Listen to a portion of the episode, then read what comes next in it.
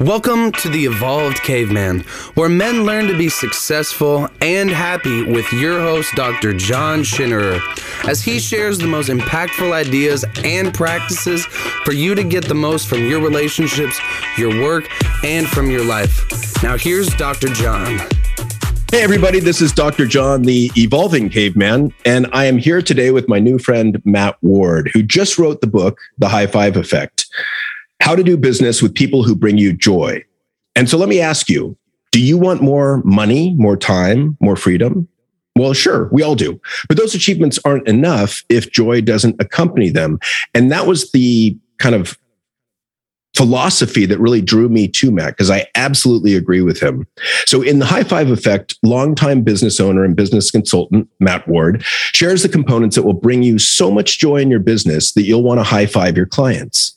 And achieving that joy boils down to finding the right clients and focusing on what you're good at while saying no to the wrong clients and projects. In this book, Matt teaches how to assess your business and determine where you currently are, and then teach you how to strengthen and grow it in ways that will bring you joy. So I am really excited and honored to have with me today, Matt Ward. Matt, how you doing? Uh, thank you so much, Dr. John. I, I'm excited to be here. And and so I got to tell the listeners out there that that Matt and I had an introductory call and Matt shared his origin story with me and I was so blown away by it that I was just like, "Oh my god, we have to have this conversation on air." So would you go back into the past and tell us about Hershey, Pennsylvania? Yeah. And sometimes it's always good to record those pre-calls, right? I, I agree. I've done that a few times where I'm like, "Oh, the meat and then we then we sell access to the behind the scenes podcast uh-huh. at the Dr. Johnny Val all, caveman podcast. So yeah, so um so a lot of people ask people where they're from and I I tell people I'm from Hershey, Pennsylvania and uh, they get excited because they might have been. It's kind of like Disney World for some people. Yeah. Uh Hershey, Pennsylvania is pretty much what you think it is. It's Chocolate Town, USA, and it smells like chocolate there because they make chocolate there and you can buy a lot of chocolate there. And the street lights are wrapped in unwrapped Hershey Kisses. Like they're shaped in the form of Hershey Kisses. You can Google that, just Hershey, Pennsylvania street street lights, and you'll see what I'm talking about. Um, but uh, most people are familiar with Hershey chocolate and the brand and chocolate and Halloween and big candy bars. And what they don't know is that Milton Hershey himself, the guy that created that chocolate bar, uh, could not have children.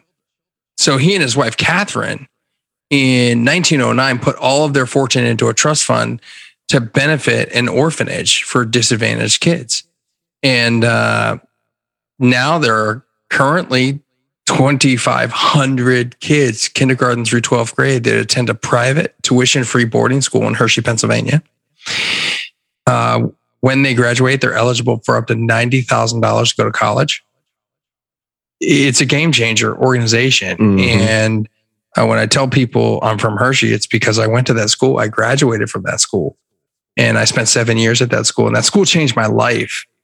Um, so what I often tell on stages when I speak all over the country as a professional speaker is that I'm the youngest of three boys, the first to graduate high school. And, and just the only clarify, one, not an orphan. No, I'm not an orphan. No, no, I'm a, what they call a social orphan. So now to qualify in the school, you have to be, um, your parents have to, have to be divorced, separated, or deceased. And you have to fall within a certain qualification guideline of, of uh, income guidelines of the poverty line. Uh, I think it's uh, 150% of the poverty line is what gets you in. And you're not, you're not just automatically in the school, right? Um, so yeah, so two two older brothers. I'm the youngest of three boys, the first to graduate high school and the only one not to go to prison. Wow. And I'm certain I was on that path at some point. Yeah. I didn't know where I was going to go, but I definitely remember fighting with my brothers constantly. We were latchkey kids. My mom was doing the best she could. She was doing what she knew how. Whether that was right or wrong is only for her to judge, I guess, you know? And uh, I, I, I for sure would have ended up in prison. I'll never forget at a very young age fighting with my brothers, one brother running down the hallway and me throwing a knife at him. Got stuck. It was a steak knife. It got stuck in the back calf And all these kids, we all, all these kids, siblings fight. You know, if you have kids, you know this. Yeah. But oh yeah, I had brothers across the street from me growing up that did the same thing. yeah, but it's not every day that kids are throwing knives at each other, right? Yeah. And and and and to the extreme that, that so so I go to the school, I graduate uh, in 1991, and I did one semester of community college, two actually two semesters of community college. Uh, I was a hotel restaurant major, and I dropped out because I failed broccoli and cheese sauce class. That's that's sad. Yeah, and I don't eat broccoli now. if you're watching on YouTube, you know exactly why I don't eat broccoli. I'm not exactly a thin a guy. I don't go to CrossFit. I go to Cross Gotcha. Pizza. Um, and uh, and so uh, so yeah, so I just kind of went and made my way um, to uh, to where I am today, and and that journey was quite interesting. You know, uh, I did all kinds of jobs. I was everything from the Orkin man that treated homes for termites to uh, a, a courier um, driving my car. This is long before Uber existed and Mm. overnight delivery. I worked for FedEx, and but in 1997, I, I girl online back when it was dial up and you had to pay by the minute. AOL online. AOL, AOL, and uh, I um, sold my car on the street of Washington D.C. for fifty dollars. That's all the money I had in my pocket. I filed bankruptcy Labor Day in '97, and I moved to Massachusetts to be with her. And I got a job in a mailroom, working second shift. Took on extra hours, worked my way up at the company. Left that company two years later. Went to a software development company, and got laid off in 2003, labor day of 2003 i got laid off from that company in new hampshire. And uh, got picked up as a contractor for a company called lycos.com uh, search engine that most people Mhm. don't remember much about but they're still out there. I did some work for them for about 15 months and then launched my own web design agency. And um, grew it full time and, and had eight employees and realized that through that process that the business had a hold on me. I lost my first marriage because all I ever did was work. I was married to the business. She was married to work. She was senior management at Comcast. Mhm. And so we would literally get home from work, sit in front of the TV, eat fast food for dinner, and have laptops on our on our lap. And we were working. Can I ask you a question there? Because I, I just did Yeah. a podcast episode on addicted to success where this is the dynamic, right? That we men in particular get addicted to our job because we get those dopamine hits Mhm. of whatever praise or you know accomplishment. Why do you think you were working to that extent? Um, I don't know the answer to that, the exact answer. What I do know is that I wasn't making any money. I was making like 40 grand a year. And she was making way more money. She was six figures, senior management Comcast. Um, her career was very important to her. Um, I don't I, I don't know why I worked so much for so little, frankly. Because I could have gone and gotten a job for 50 or 60 grand at that time. Um, but I did. And and for me, I think it was the journey of figuring it all out. Um, but the sacrifices I made in that process were many. And many, unfortunately, many sacrifices that I never realized I was actually making. So my weight was growing drastically every month and every year to the point where I, at my highest weight, was 464 pounds. Wow. 2010, I had the gastric bypass surgery and lost uh, 200 plus pounds. Wow, that's Gained a little bit back since then, but I'm at a comfortable weight now that I'm happy with, and I'm more um, consciously making better decisions about my health. Um, but you know, it it, it, it took a it, it you know, so my weight suffered, my marriage suffered, my relationship with with my wife at the time suffered. We ended up being divorced in 2010, same year I got my weight loss surgery, and so it was just um, a lot, a lot uh, fell apart in those years. Um, and and then of course the economy was crashing in 08 and 09, which led up to a lot of this stress and whatever was involved there. Um, and then I realized as I got further along 2015, 2017, that my business had a hold on me and was controlling me, and I was not controlling my business. And that was unacceptable. And so I sold it. I sold it for seven figures to a guy I met in a networking group 10 years earlier. And uh, so if anybody tells you, by the way, Dr. John, that networking doesn't work, you tell them I sold a company for seven figures. Yeah. Fair enough. Yeah. And so that's, that's conceptually, that's where the ideas of the book came from. But what I realize now is, is that money isn't important to me. I think I was driven for money back then. Um, I was driven for success of some point. And you know, I for many years, Dr. John, I never felt I was successful. It took it took two different people in two different conversations inside the same week, probably in 2013 or 14, to tell me that they saw me as successful. Two different people telling me the same message. Yeah, and I think I think that's part of the problem is that hedonic treadmill phenomenon where it's just enough is never enough. And and I mean your story is amazing coming from the background that you did to financial success. And I, I think we men are always trying to prove ourselves that we're good enough, successful enough, wealthy enough, whatever not, whatever it is. But the the problem with that model is enough is never enough. Whatever you know whatever we're talking about money or sex or cars or mm-hmm. homes it's just never enough. Because when you get to a certain level you always see more people that have more of whatever it is you're pursuing. So it's interesting you say this because the guy that bought my company who had worked for me for a long time he was my gm and his name was mark and mark said to me at one point in time are you ever going to be content are you ever going to stop reaching for the next thing yeah, hell of a question. And at the time, I told him, I said, no, no, I'm not, I, the journey's not in the destination for me. It's in the it's in the journey itself. I was, you know, the uh, whatever that statement is. You know, well, the, I think that's true. That that you know, happiness is learning to enjoy the journey, not finding the destination.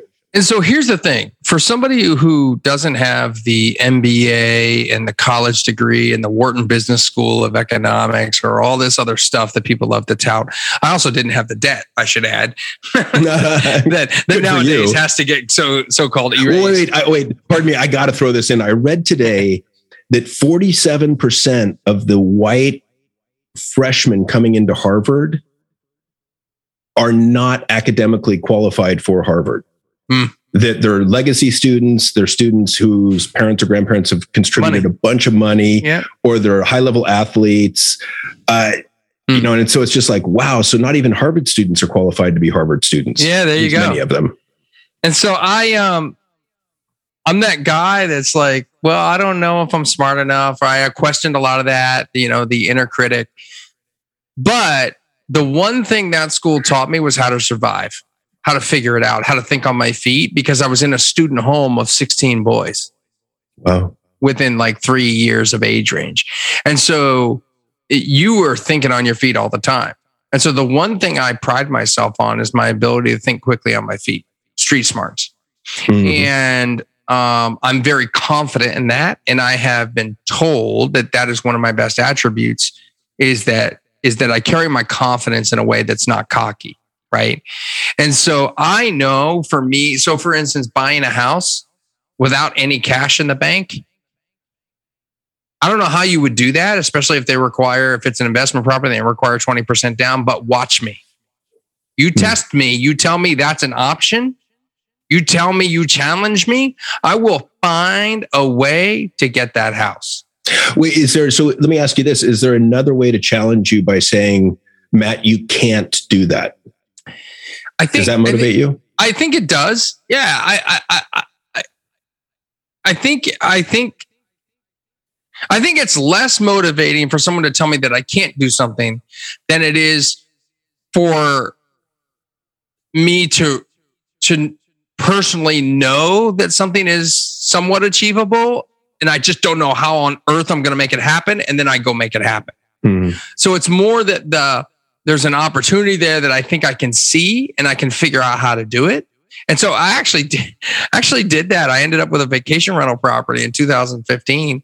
Um, and I had no business buying this rental property. I didn't, A, I didn't know how to manage it. B, I didn't know how to manage it from afar. I managed it from Massachusetts and it was in Fort Myers, Florida. So I had to manage it from afar. I had to figure all of that out, I had to figure out all the marketing, the advertising, the booking process. And then, oh, by the way, I had to come up with the, the cash, the 20% down for the property. I didn't have that. But I figured it out. And then not only did I figure it out, I figured out how to furnish the entire place with new furniture and repairs because it was a uh, foreclosed property owned by FHA, owned by Fannie Mae. And so I bought the house and I put an offer on the house, Dr. John. I put the offer on the house uh, two days after it came on the market and they rejected the offer. It was the only offer. They rejected it because it was not an owner occupied offer. Mm. And Fannie Mae properties had to be owner occupied at the time if they were offered in the first 10 days. On day 11, I offered again and I got it. and on day a day 12, my neighbor offered. She missed out. Wow. Yeah. So like and funny enough, that's my journey that actually brings me full time to Fort Myers now. I just moved from Massachusetts like a month ago, full time into Fort Myers after seven years of having property down here. So little things like that, you know, I, I just, but if you want to challenge me to run up that hill, no, dude, I'll just take the car. Like there's certain things I'm not going to do. Like I'm just not interested in. Um, but if they stretch me mentally, and and I think that they're a good investment and there's a payoff down the road and things like that, then yeah. And you know, I'm not driven by money. I know a lot of people that count the numbers in their bank account, and that is not me at all. I'm driven by not going back to where it came from. I just don't want to go backwards at all from a, a wealth standpoint or a cash flow standpoint. And so I just work every day to not go backwards, but I don't work every day to make myself a million dollars every year. I'm not interested in that. I could care less about that. so that. Tell me more about what you are driven by, because I think there's more freedom. to it than that. Yeah, there you go. I'm driven by freedom. And in the book, I define it. My definition of freedom is doing what I want, when I want, where I want, and how I want. And so there are days like literally every Friday in my calendar is blocked off. I don't work Fridays. Now, I do work some Fridays to be very clear, but it's a choice. Mm-hmm. It's a choice to work that Friday. It's a choice to talk to someone on the phone that day or something. But which is much speaking, better than an obligation to work Friday. Right. And so this is how I've designed my consulting practice and my coaching business is that uh, I I am on a call with somebody and I will set up the next call the next week and maybe two weeks out, but nothing more than that. And, you know, I, I charge a fair rate, I think. And I had a client say to me, Well, I don't know if that's going to work for me. I tell you what, uh, I'd like the same time block every week. And I said, No, nah, that's not how I work. That's not what I do. And they said, Okay, no, I understand. I'll pay you three times the amount. I said, No, it's not important to me. I want to know this Dr. John, when I look four weeks out on my calendar, it should be empty. Because if I want to take the week off, I want to go on a cruise, I want to go somewhere else, I want that flexibility, I want that freedom, I want that choice. I'm not going to be dictated by four or five clients. By the way, I don't need more than that on a coaching level. Mm-hmm. Um, four or five clients is more than enough for me. And I'm very happy with that. And uh, and I'm just not interested in it. Now, I do have a group coaching program, and that happens on the second Wednesday of every month. And so I don't schedule anything around that. I'm always available on that. If I want to take a trip, it's not the second Wednesday. I honor that commitment I made to other people. People only pay me 50 bucks a month for that. That's very low end uh, dollar amount, but I'm there for them for those two hours every second Wednesday of the month. And that's a commitment. I'm totally cool with that. I, I if people want instead of paying me three times my one-on-one rate just go into my thing for 50 bucks and then we don't have to talk about this anymore you know? Mm-hmm. and i'm good with that. And because that's the most important thing to me is just that that flexibility. When i sold my agency i was only working three days a week. One of the reasons i actually sold the agency was because the staff started being more vocal and feeling uncomfortable that the owner was an absentee owner, you know? Mm. And I was just like, you know what? I don't even want to deal with this anymore. I'm going to sell it. And Yeah. I had an active buyer and a good price. And so I did it. And um, people often ask me if I regret it. I say, Are you kidding me? No. The only time I ever danced was the day I left that office. you know? Well, and, and I think it brings up a really interesting question of I, I think most men that I've talked to are they are driven by money. They are driven by success. They're driven by their innate competitiveness. And I, I think we be, I've seen it over and over that we become a slave to those things. And you know, I I was going to write a second book, a second book, and, and title it "Stop Being Your Brain's Bitch," which means stop being used by your mind. Mm. And, and I think it's the same thing with this too. Like, who's in control? Which is why I love the question you asked. And are you in control of your schedule, or is your schedule in control of you? Are you in control of you know pursuit of money, or is it in control of you? Mhm. And and I because what does it sight. get you? It gets Yeah. you material things. But is that really what brings you joy? Is that really what brings you happy? If the physical things, if those things bring you joy, maybe it's truly not those things that actually bring in you joy. Maybe there's more work that needs to be done there to look at. Um, you know, do you have that condition? My mom has that condition, which, which is you buy something, you get that dopamine hit, and then she doesn't use it and she sells it for 10 cents on the dollar. Right. Well, that's why Amazon is so great, right? You get the dopamine hit when you order it. You get the dopamine hit when the box arrives at your door. You get it when you open the box and you see whatever you ordered. But then there's that hedonic treadmill effect of you habituate to whatever it is you just bought, whether it's a BMW or a Aston Martin or you know new vodka or whatever it is. After a few weeks, it doesn't add anything more to our life satisfaction. And so, you know, I think one of the things I try and espouse here is that a lot of our happiness is about relationships and you know meaningful work and positive emotions but i think we we lose sight of the importance of our relationships there's no, you know, the first book I wrote was about getting more referrals, and it was 45 different ways to stay in touch with other people. I wrote a book about how to care about other people. I'll never forget when I wrote that book in the very first chapter, it I told the story of Sonia Stetzler, a speaker friend of mine, and I was on a Zoom call with her, and we were talking about what I was going to talk about, what my topic was going to be.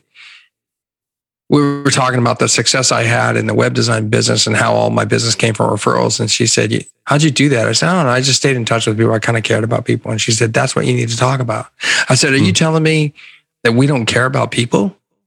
And she said, No, I'm just telling you, we forget. And so that pushed me into this work that I'm doing now, which, which at the time I didn't realize what I would be doing, right? That was six months before I sold the company. And then I moved, you know, toward this book and this and this topic. And I realized as I've gone more into this, that literally everything I do is talk about relationships. Both books I wrote are about relationships to some degree. And it's interesting because as I look back, my first marriage failed, my relationship failed, right? May not be great at personal relationships, but I'm really good at business ones, right? Um, and so what's interesting about that is I, I can look in hindsight and see where I made all the mistakes. mm-hmm. You know, the things I did. Well, funny enough, the things I did for business people, I didn't do for my wife. like what's well, up with one that? of the truisms I like, and, and I think that's really common actually. And it's one of the things I try to re- remind a lot of my executives that I work with that, you know, time and attention are the currency of relationships. And I, I think if you can keep that truism in mind, you're going to be really well off because I, I think we just, we get addicted to work. We get addicted to success and how it makes us feel important and manly and listened to and respected. And we don't get those same things at home. And yeah. it's it's harder at home with you know our Well, I think we're more comfortable, right? We, we Absolutely. we, we already have this relationship. We don't have to Mhm. build it, right? We we did that work early on, and now we're just in coast mode, right? Um, it's interesting. Anybody that buys an autographed copy of my first book, I actually write the same message in there to everybody. Uh, personalize it, but it, it says uh, relationships are the currency of life, Hmm, quite close. right? Yeah. It just, and so to me, the most important thing is having great relationships with people. And they don't have to be deep, meaningful relationships. They're not like that, you know, the relationship you and I have isn't necessarily a relationship where we're going to go out to dinner twice a week or once a month or even like that, right? But it's like, oh, if we're in the same town, we might reach out and say hello and have a coffee when we get there. It's a different level of relationship, but those relationships grow over time, right? And the more right. close you are to people, the tighter they get, the deeper they go. And the more caring happens. And then when you have a problem in your life and in your business, you know who to call like right now, if you ran out of gas, you could name me three people you'd call. Right. And that happens in business too. You have something, if you you lost your biggest whale client today, you call two or three people. My question is, do you have two or three people you'd call? Because if you're chasing the money, you don't. Yeah. Yeah. And, and I agree 100%. And, and you know one of the things i saw recently is that it takes a lot of time to build a really good friendship. Like 700 hours was what they came up with. Hmm. and and so i think you know a lot of this is about being open to building new relationships. And i also think it's about how do you make people feel when you're with them when you're talking to them? Because I, I mean it's if you're depressive and pessimistic and kind of a downer and you leave people walking away with that feeling after a conversation you know how much do people want to come back to that and duplicate that experience yeah. versus your kind of you know the high five effect which is you know let's get excited let's bring some joy let's bring some excitement and happiness contentment relaxation pride yeah. celebrate achievement all that feels good to us and it's not done nearly enough it's interesting because um, in, inside the book, there's a grid called the ideal client matrix. And this grid works not just for your clients, but it works for all the people in your life. If you want to plot out people in your life in this grid, you can do that just the same. The grid is an XY axis, right? It's just a box with, with an XY axis in it. And going across horizontally is pain on the left and uh, joy on the right. And then vertically in the middle is transaction driven at the bottom and relationship driven at the top. Mm. And so if you have somebody that makes you happy, makes you smile, they're going to be toward the right. And if they're relationship based people, they're going to be toward the top, which puts them in the ideal client zone. Not everybody's going to be both those, or not everybody is going to be us on a scale one to 10, a 10 on both of those. And so you have the mm-hmm. ability to plot these people anywhere within this thing and you can move them around based on whether or not these people are interested in a relationship or not. You know, and I know, Dr. John, you have met people in your life that are not interested in any kind of future relationship. They just want to do business and get in and get out. There's no small talk. There's none of that. They don't want to know the kids' names. They don't want to know that um, you put a Staples button in the backpack, you know, any of that stuff. They don't want to know the stories of your life. And then there are people that do. Mm-hmm. And for me, personally, that's what matters to me. I could care less if we ever exchange business. But if we have that type of relationship, then to me, that drives me to the next day. I'm a happier person. One of the things I talk a lot about in my coaching is writing handwritten cards to people. Mm-hmm. So basic. but even when you do that, you raise your own level of happiness when you write out a card to someone. And so I just think we need more of that. Like because when you go to the mailbox and get the mail, the first thing you see is a card. That's the first thing you open. You ignore all the mm-hmm. other stuff in the standardized number 10 envelope. You go for the It's so little of that these days. Right. That's why I and, own and, the domain to go from the inbox to the mailbox. Uh, well, and I think, yeah. you know, I think the other thing is that it, it brings up that concept of altruism. And, and there's been a long standing debate in psychology is of is altruism really altruistic? In other words, if I do something kind for you, Matt, then I get a positive feeling back. I feel good about myself. So it's not truly altruistic, to which my response is, I don't give a shit. Do it anyway. Yeah. It's a win win. I think I, I just think I Keith Ferrazzi, what set me on this path was Keith Ferrazzi wrote this great book called Never Eat Alone, Mm, which yeah. is about sharing meals with other people. But what I took away from it was to give without the expectation of getting anything in return. Mhm. And while that's a difficult process to comprehend and one to put in place, I tell people all the time look, it's not odd for you to think, but wait, when's my turn? Just don't act on it Mhm. because that makes you the ass. You're not a good person if you act, like if you're like, hey, where's my turn? Like think about that for a second. Think about like just basic LinkedIn. Hey, here's LinkedIn. I'm putting content out there, content out there, content out there. Somebody connects. Um, I, I help them out. And then all of a sudden I send them a message like, hey, what about me? Really? How about you go to a trade show and the guy steps out and just hands his card to you?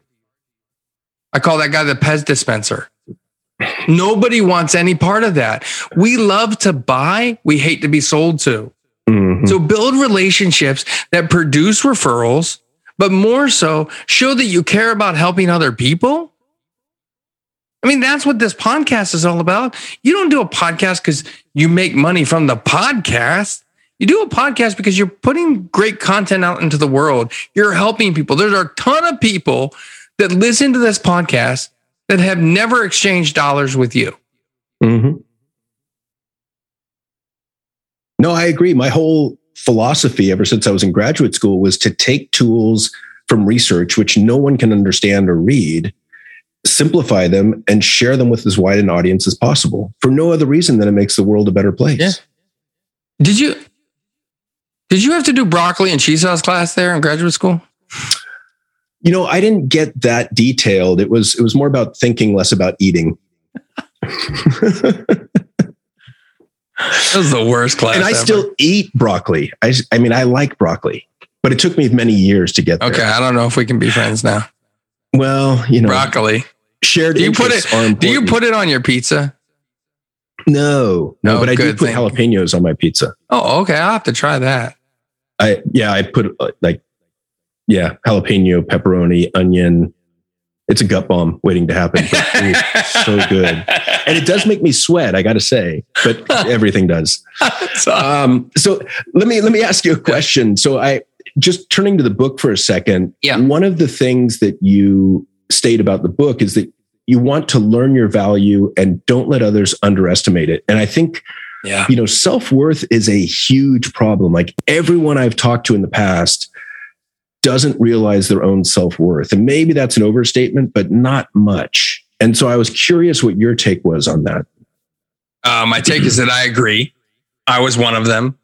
Probably still am one of them to a degree. Yeah, me too. uh, constantly a work in progress. The first thing we think of about this is when someone says, "Hey, how much do you charge?" and we're like, uh, yeah, five cents.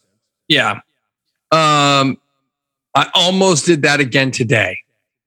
I'm on a call and it, just a networking call. And we started talking. And next thing you know, she's like, Oh, well, how much is your coaching? And I was like, "Ugh." and I was just, and then I just let it go. It's the price is the price. Mhm. Um, what set me on the right path with value was a statement that my one of my content coaches, Tamsen Webster, said to me.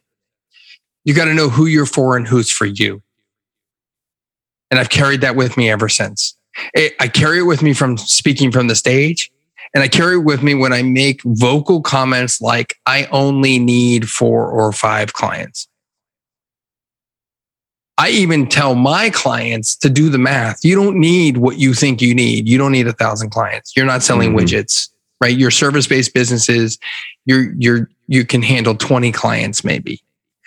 Um, so problem is is that I think that when it comes to the value stuff, we haven't actually broken down the thought process of why we need what we need.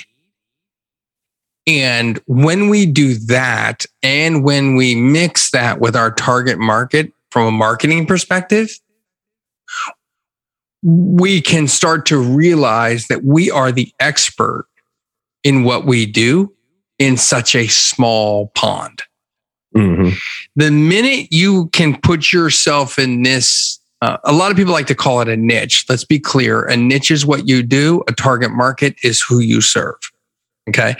So if we can get to a target market that has a really, really small pond and we become the big fish in the small pond, then everybody just looks to us and they come to us for all the business and people refer us and then we provide the value. Right. And so if we can be, um, if I can be a business coach for electricians, then I can go to an electrician's Facebook group and interact as a business coach. And now I'm a big fish in a small pond because think about it. How many other business coaches are in the Facebook group? Mhm. probably maybe a handful of which none of them engage. So now when someone asks me what I charge, not a problem. I can stand in my value because I've given so much value before and I'm worth every penny of it. I also think we really have to believe in affirmation statements of ourselves Mhm. and get rid of the inner critic, which is super tough, right? I still have inner critic. I I get nervous before going to speak on stage in front of two or three thousand people. I feel like I'm going to get judged, or maybe they think I'm too fat or too bald or whatever, right? It that stuff goes on. Um, the biggest thing with with these things, Dr. John, is just it's just not dwelling on them and just knowing that you are this goes back to what you said earlier you are a success Mhm. like you couldn't there's no way i could have got to a stage with an audience of two or three thousand people if i wasn't successful non-successful people don't get there and so you have to look at those things to offset these other things and then when you have demand and you have no more capacity that's when you know you're undercharging and you need to value yourself more. And often what I, I told a friend once this, he's a hypnotist. He was charging 300 an hour. He doubled his price and his calendar booked up even more. And it was a different type of client now. Yeah. You know, and so eh, everybody has those situations. They're not all the same, but um, everybody's situation is unique. But at the end of the day, it's about capacity. This is a supply and demand thing. You know, we have Right. uh, supply chain issues going on right now in the in in the U.S. post COVID or still COVID or whatever this is called now. Um, and the price of everything is going up because people can't get it. And when people can't get you, the price goes up. And it goes up based on supply and demand. And the reason there's a demand is because you're good. The question is, can you bring up your price because you believe in the value? In the speaking business, I once heard somebody say, I could not get around saying that my fee was $15,000 for an hour long speech. He just couldn't articulate it. Once he got to the point where he was comfortable saying it, then that's what he quoted. Mhm. But it took him some time. And whatever that process is for each person is going to be different. But at the end of the day, we got to have more value in in ourselves, and that comes with respect, right? We respect Yeah. ourselves, who we are as people, and we bring And- more to yeah, and so thank you for that series of answers because I think it's such an important question, and I, I like that you touched on the personal affirmations because I do think that's an important part to counter that inner critic, which has told us tens of millions of times something like we are not worthy. You're not smart enough. You're not fit enough. You're not whatever enough, hirsute enough, hairy enough. You know, um, but I, I think you know one of the things I teach to a lot of clients is this idea of loving kindness meditation, and partly because it goes to you know you can wish kind thoughts upon your loved ones, yourself, and extending out to the whole world, and it sounds something like may I be happy, may I be healthy, may I live life with ease and well being. And then I'll always throw something in like, may I feel worthy. And I, I like the, the phrasing of that, I think is really important because if I just try and do a positive affirmation of, I am worthy, there's part of my mind that will argue against me. No, you're not. You're a worthless piece of shit. You know, that kind of stuff. And But so what you're asking for is permission, right? yeah, well, it's yeah, it's a request, not a statement. Mm-hmm. So it's may I feel worthy. And I think if you do that, you know, many thousands of times, that's one of the ways to instill greater value and self-worth. But it's it's it's a tremendous question, I think. I was doing a um, book club for the new book uh, for a chamber of commerce, and uh, they were talking about this idea of the freedom thing that I talked about and how it was the choice and whatnot. And they said to me, Well, you know, Matt, it sounds like you really have it dialed in about what you want.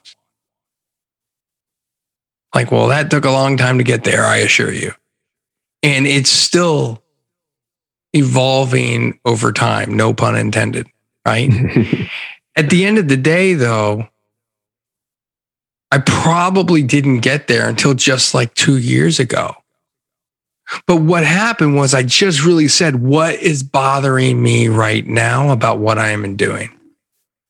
So when I was speaking on stages in 2019, it was awesome. That's what I wanted. Then COVID hit, and the last paid in person gig I did was March 7th of 2020. And then I went on Zoom and started doing a couple paid, but a lot of free stuff, building my email list, just providing content. And I then transitioned into coaching in 2020. And I was doing a whole bunch of coaching calls and I was like, I don't like this. This is gross.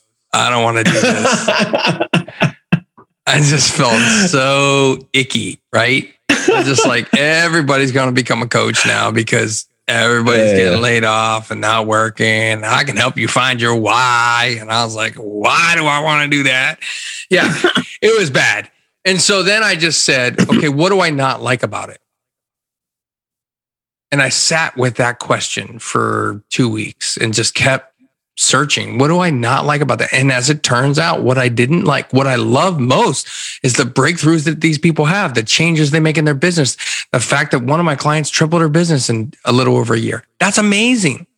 Mm-hmm. But then I realized what I hated was that block calendar a month out. And I said, you know what? That's what I need to change.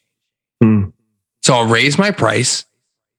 I'll get have less clients, make the same amount of money, have less calls, and not allow anyone to book further than two weeks out. And it's yeah, been working great ever since. So let me ask you this. One of the other things you mentioned in the book, changing subject slightly, is finding and doing business with clients who bring you joy. And this is one of the things that I've talked to a lot of new therapists about new mental health professionals that look, you can fire your clients. Oh, yeah if if they're bringing you down, if they're not changing, if it's not a good fit, you have permission from me to fire their ass. So what is what do you talk about with finding and doing business with people who bring you joy? So first, let me address that because Nicole, a social media man, owns a social media management company, started working with me in September of 2020. First two weeks I worked with her, all she did was talk about this one client 80% of the time like, well, Nicole, why you keep talking about this person?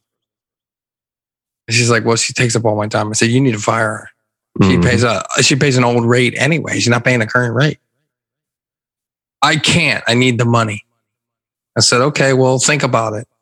But I think you need to fire her. So a week later, she fires her. Two weeks later, she gets a new client paying current rate. So she's already making more money. Now she has less bandwidth because she didn't, this person isn't occupying her head. Yeah, she's Within got more six, bandwidth. Yeah, so she's right. renting less space in her head to this old. That's right. Yeah. Within six months, she doubled her revenue. Within a year, she tripled it. Yep. And so, if that's not a case study for firing people, I don't know what is. When I talk about working with clients to bring you joy, um, that that's a big part of it um, especially if the clients are bringing you joy. But know this that if you don't have a predictable amount of revenue coming in every month, you won't fire clients because mm-hmm. you don't feel secure. You don't feel safe. And that's the number one reason why people take on clients that they know they shouldn't take on. When I interviewed 50 small business owners in this book, the red flags were something they all saw and ignored. And the reason they ignored them was because they needed the money. Well, let me ask you this on the on the front end of the this whole process so a client comes to you, and I, guess it you know yeah. varies by industry, but a client comes to you with a problem, and you have an introductory call with them. Mm-hmm. I think there's also this process of vetting and empowering yourself to say, yeah, you know what? I, I really appreciate your problem, but this isn't a good fit for me. Oh yeah, And, and, and steering them somewhere else and referring out to Well, another, so- whatever it is, coach, It- doctor. This works in every industry. The problem is people are unwilling to do this because they want the money to cover the Mhm. bills. And so the way they solve that problem is to get to a level of predictable amount of income so that they because this is a red flag, right? Whether we want to call it a red flag or not, a red flag is is anything that makes the future client relationship not ideal. Mhm. So yeah, I might be able to solve this problem, uh, but maybe you don't have the budget for it, or maybe you don't have the bandwidth for it as the client, or um, maybe it's not the perfect problem. Right. So maybe somebody gets referred to you. Let's just say hypothetically, you. Uh, well, I don't know if this is true, but you only work with men. Primarily. Okay, primarily. So somebody might refer you a woman to work with, and it's up to you to then turn that away, right? Mhm. Um, if it's not a good fit. Um, for me, you know, I I turned somebody away recently, and it, it- we never even got to the money discussion. It was because it wasn't a good fit Mhm. so I can turn people away because I have enough income coming in. And so we won't turn people away if we don't. But yes, to your point, it's just like your podcast. Many podcasts do podcast free interviews, right? Is it is this going to be a good cli- you know guest for for my audience to listen to? Are we going to bring value? Can Right. we have a conversation and have them answer a question?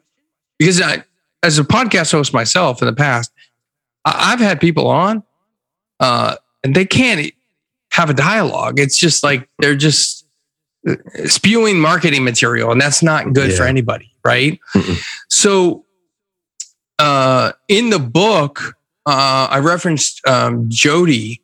Uh, Jody Crowley is a realtor, and she says, you know, when I take on a client, clients always want to interview realtors to list their house.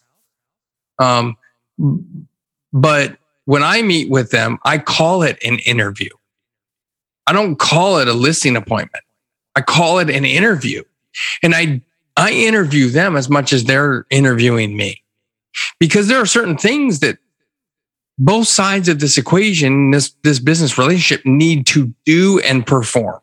Jody needs to list and sell the house and take the photos, but these people need to have their house ready for sale. And they're Mhm. responsible for that. And you can tell rather quickly if they're not going to do the work. Right. And you and I know as coaches, we know right away if somebody's not going to be doing the work. Mhm. You know, we see it um, because we also see the people who will do the work. Usually, the people that will do the work will tell us within five or 10 minutes of meeting them that they are ready to take action and change and they are committed to doing the work. They usually vocalize that in some form or fashion. And it's because they're so frustrated with the status quo that they're willing to Well, and, and pardon me, Matt, I'll even ask them directly to what extent are you committed to doing the work? To what extent do you believe change is possible? On a one to 10 scale, Mhm. what's your answer? Because if you don't believe change is possible, it's not going to happen. And if you're not committed to doing the work, change doesn't happen. So yeah, I'll I'll just come right out and ask it. So I, I appreciate your And so, to your your advice there. point, even though this is a bit of a long-winded answer about, um, you know, doing business, not just it's not just doing business with clients who bring you joy, but doing business with people because they're more than just clients that bring you joy in business. Right. It definitely is about that filtering process. And that goes for business relationships, business partners, referral sources, contacts you meet at the local chamber of commerce, whoever it is. If, if the, the hair on the back of your neck is sticking up when you meet somebody, it's a problem. And you either need to determine what that problem is or just move in another direction Mm. and um, because you don't want to have anxiety over conversations in the future. That's not what business should be about. You should wake up every day not dreading to go to work or have this call or that call. The minute you have someone on your schedule and your calendar and you look at that and go, oh my goodness, that's the minute you need to fire them. They're not bringing you joy. They're not. And if you want a couple hacks on firing them, just say, hey, it's not working out. I mean, there's lots of ways you can yeah divorce your clients, you know? Yeah, and you might need to practice, but uh, it's definitely worth the practice. So let me, we got to wrap up here in a few minutes. One of the things that I wanted to get to is the tattoos that you have on your body, because I think it highlights the importance of the school in Hershey, Pennsylvania. Sure. Tell us about those. So on my right calf is the largest building in the town of Hershey. It's called Founders Hall. Uh, if you Google it, you can take a look at it. Um, and and uh, and that's got the fountain in front of it with a banner of the years I was at the school. So that's on my right calf. Uh, on my left arm is an inscription, and I'll show this on the on the video. His deeds are his monument. His life is our inspiration. There's a statue inside of Founders Hall, Milton Hershey and a boy, and that's inscripted on the statue. There's a timeline here. Um, 1857, that was his birth year. 1909, that's the year he put the money into the trust fund. Uh, 1945 is the year he died. 1973 is my birth year. 1984 is the year I entered the school. 1991 is the year I graduated. And then on the end is the uh, logo for the school, which is my high school ring, which I wear every day on my right hand. And then on my left, my right arm uh, is my newest tattoo, and that is of my high school, which overlooks Hershey Park. At the time, it was called Senior Hall. Now it's called Catherine Hall, and it's now the middle school. And so that's a big castle-looking building. Uh, and it looks in, uh, exactly uh, like the photo you showed me. Yeah. And so, um, so what I'll do is I'll I'll I'll take some pictures this weekend for you, Doctor John, and we'll okay. make sure we get the pictures over to you and put them in the show notes so you guys can check them out if Excellent. you want to check them out. And yeah, and then what we'll do is we'll grab the pictures from like Google Images and show you the the the, the side by sides. That'd be kind of cool, I guess. But perfect. No, I appreciate well, you taking interest in that. So, and and just in wrapping up, is there anything that I didn't ask you that I should? And where can people get a hold of you? Yeah, sure. So, um, I don't know that there's anything you didn't ask me that you should have asked me. Um, you know, a lot of people like to ask me if I like bacon, but you know the answer. I like bacon. um, Who doesn't like bacon? I, oh, you'd have you'd be surprised. I've met a few people. Um, so uh, yeah, so uh, how to get a hold of me? Um, MattWardSpeaks.com is the best place. I'm Matt Ward Speaks on all the channels, and um, uh, High5Effect.com, all spelled out, is the the website for the the hardcover of the book with some bonuses. And also it's on Amazon. You can get an EPUB version and also in uh, paperback right on Amazon. Yeah. Fantastic. Well, thanks so much for joining me. I, I really enjoyed the conversation. I, I, I just I value this new friendship. I think yeah. you're a great guy. I love the the philosophy that you have towards life. And thank you for joining me. Absolutely. I'm so honored to have been here. And as I always like to say at the end of every video, in every podcast I do myself. Don't forget to live happy, smile a lot, and high five everyone around. Awesome. All right. Thanks so much, Matt. And that's it for this episode of The Evolved Caveman. If you liked it, please be sure to like, rate, review, and shout it from the rooftops. If you didn't like it, that's okay. Just go back to work. Thanks so much. Bye bye. Thank you for listening to the Evolved Caveman podcast. If you like what you've heard, support us by subscribing, leaving reviews, and sharing the podcast with friends and colleagues. For the latest, most powerful tools to connect with like minded men, join the Facebook group at The Evolved Caveman. Follow Dr. John on Instagram at The Evolved Caveman, all one word, or join the email list by visiting guidetoself.com.